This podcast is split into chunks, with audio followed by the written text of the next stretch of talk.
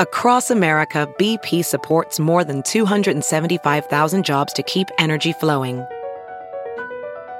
Jobs like updating turbines at one of our Indiana wind farms and producing more oil and gas with fewer operational emissions in the Gulf of Mexico. It's and, not or. See what doing both means for energy nationwide at bp.com slash investing in America.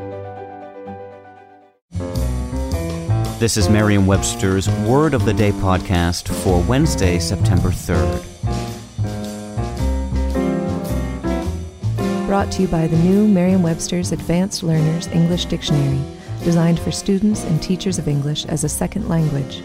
Learn more at learnersdictionary.com. Today's word is El Nino, spelled as two words as it would be in Spanish, capital E L, capital N I N O. There's a tilde or a squiggly line over the second N of Nino. El Nino is a noun that means an irregularly recurring flow of unusually warm surface waters from the Pacific Ocean toward and along the western coast of South America that prevents upwelling of nutrient rich cold, deep water and that disrupts typical regional and global weather patterns. Here's the word used by Bill Fortier in the Telegram and Gazette of Worcester, Massachusetts. Forecasters have been pointing to a developing weak to possibly moderate El Nino as a reason why there will be fewer storms this year. Each year around Christmas time, a warm equatorial current flows southward along the coast of Peru.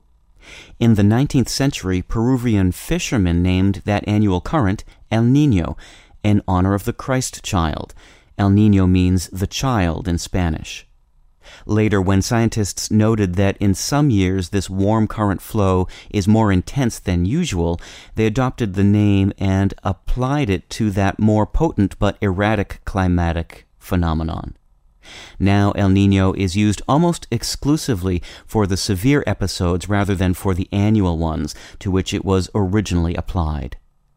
I'm Peter Sokolowski with your word of the day. Visit the all new learnersdictionary.com, the ultimate online home for teachers and learners of English.